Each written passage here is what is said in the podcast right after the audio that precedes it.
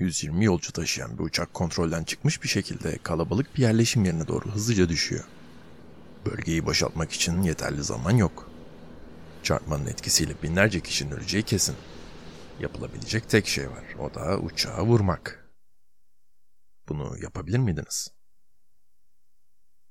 Herkese selamlar. Ben Yiğit ve burası Aklın Yolu. Arkanıza şöyle güzelce bir aslanın ve bugünkü bölümün keyfini çıkartın. Ali Bey köpek balıklarının dudakları var mıydı yok muydu emin değildi. Eğer varsa da dudaklarını yalayabiliyorlar mıydı bunu da bilmiyordu. Ama dudakları varsa ve yalayabiliyorlarsa şu an yaptıkları şey kesinlikle bu olmalıydı. Sıcak hava balonları denize doğru düşerken Ali Bey, akşam yemeği için toplanan konuklarının suyu yarıp geçen yüzgeçlerini artık açıkça görebiliyordu. Ali Bey iki dakika sonra kendisiyle birlikte üniversitenin en seçkin öğrencilerinin köpek balıklarına yem olacağını biliyordu. Tabi eğer balondan biraz daha yük atılmazsa. Ama zaten her şeyi atmışlardı. Geriye kendisi ve altı olan çocuğu hariç hiçbir şey kalmamıştı. Kurtulmalarına yetecek olan tek ağırlığın karantina sürecinde ağır kilo almış olan Berke olduğu apacık ortadaydı. Okulun şişman baykuşu için talihsiz bir durumdu ama başka bir yolda yoktu. Lan ne yapıyorsunuz abi? Niye bana herkes böyle bakıyor? Durun o. Oğlum şaka yapmayın bak şakası olmaz bunun. Sena! Ali Bey'in durum değerlendirmesinin tamamen doğru olduğunu varsayalım. Gerçekten de iki seçenek olsun. Bunlardan biri Şişman Berke de dahil altı çocuk ve Ali denize düşecek ve hep beraber köpek balıklarını yem olacaklar. Ya da Berke denize atılacak ve balıklar sadece onu yiyecekler. Balondan dışarı atılmanın tatsızlığını saymazsak Berke için değişen çok bir şey yok değil mi? Her türlü balıklara yem olacak. Ama Ali Berke'yi sepetten atarsa hem kendisini hem de diğer beş çocuğu kurtarabilir. Öyleyse Berke'yi kurban etmekte haklı mı? Amaç yöntemleri haklı çıkarır mı? Belki olayı biraz abartı olarak görünse de bu tür ağır ikilemler gerçek hayatımızda da her yerde aslında. Burada anlayacağınız üzere ahlaki bölünme dediğimiz şey mevcut. Ölüm kalım içeren bu tarz olaylarda sadece kurgu hikayelerinde ve filmlerde de yok. Bu olaylar sezgilerimizi sonuna kadar zorlayan, bizi ya bu ya da şu tarafa doğru hatta bazen iki tarafa doğru sertçe büken durumlar. Bu temel belirsizlik filozofları iki farklı tarafa ve buna bağlı olarak değişen davranışlara göre ikiye ayırmıştır. Görevci ve sonuççu olarak. Sonuççu düşünce tarzı için tahmin edebileceğiniz gibi şunları söyleyebilirim. Eylemin sonucu ile ilgilenirler. Eylemler arzu edilen sonuca ulaşmak için bir araçtır onlar için. Buna karşılık görevci bir sistemde eylemler sadece amacı götüren eylemler olarak değil, kendi işlerinde yanlış ve doğru olarak da değerlendirilebilir. Örneğin görevci masum insanların öldürülmesinin içsel olarak yanlış olduğunu hükmedebilir. Yükü azaltmak için belki aşağı atmak kendi içinde yanlıştır ve yol açacağı varsayılan hiçbir sonuç tarafından haklı çıkartılamaz. Sonuççu kavramların en bilineni faydacılıktır ki bunu başka bir bölümde inceleyeceğiz. Sözü en çok edilen sistem ise Immanuel Kant tarafından geliştirilmiştir ki bunu da gelecek bölümlerde detaylı bir şekilde inceleyeceğiz. Peki gelelim bugünün sorusuna. Amaç yöntemleri haklı çıkarır mı?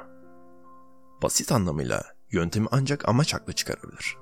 Çünkü yöntem dediğimiz şey tanımı gereği amaca ulaşmanın bir yoludur. Eğer amaca ulaşmışsak yöntem haklı çıkmış demektir. Fakat uygun olmayan bir amaç seçildiğinde ve seçim ideoloji veya dogma uğruna yapıldığında sorunlar baş gösterebiliyor. Bu durumda özdeyiş karanlık bir havaya bürünüyor. Söz gelimi bir ağır siyaset ülkücüsü veya yobaz bir dinci, yanlış anlamayın yobaz olanlarından bahsediyorum, belirli bir amacın diğer bütün öbür amaçları dışlayacak derecede önemli olduğunu savunabilirler. Bu durumda o kişinin takipçilerinin söz konusu amaca ulaşma yolunda her yolun mübah olduğu sonucuna varmaları için geriye küçük bir adım kalıyor sadece. Ahlakla ilgili bu tarz konular zaten binlerce yıldır insanlar tarafından tartışılıyor. Ama artık insanoğlu olarak yeni bir aşamaya geçtik.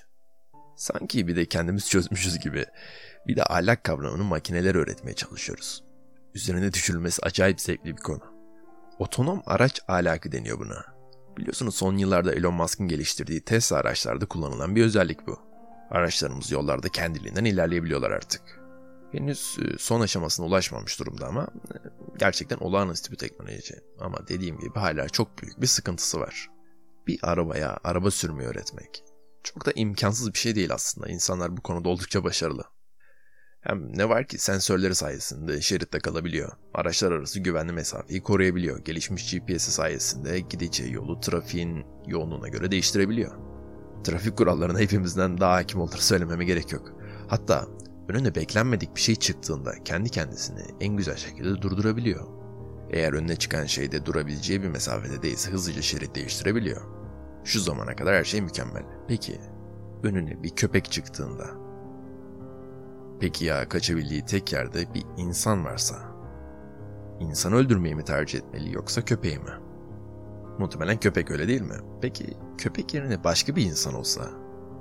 Veya iki insan olsa, üç insan olsa? Yolun bir şeridinde bir erkek, diğer şeridinde bir kadın olsa? Bir şeritte yaşlı bir kadın, diğer şeritte genç bir erkek olsa? Bir şeritte genç bir kadın, diğer şeritte iki tane yaşlı bir adam olsa? araba neyi tercih etmeli? Ve bunu bu arabaya nasıl öğretebiliriz? Yaptığı tercihteki öldürülen insanların hesabını kim verecek? Elon Musk mı?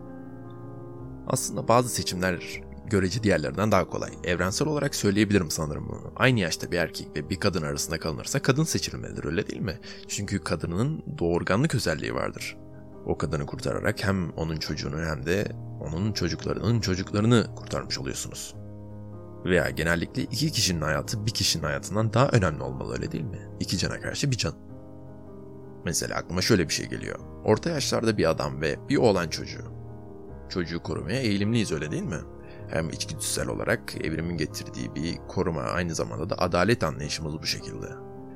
Çocuğun adamın yaşadığı kadar yaşayamaması büyük bir haksızlık. Fakat çocuk büyüyüp 90 yaşında hayatını kaybederse de ilk baştaki öldürün adam haksızlık öyle değil mi? Veya adam bir doktor olsaydı ve çocuk da büyüyünce bir seri katil mesela. Gördüğünüz gibi bu tercihlerin bir tane doğru cevabı yoktu ki zaten olamazdı. Şu birazdan vereceğim örnekte bunu daha iyi anlayabilirsiniz.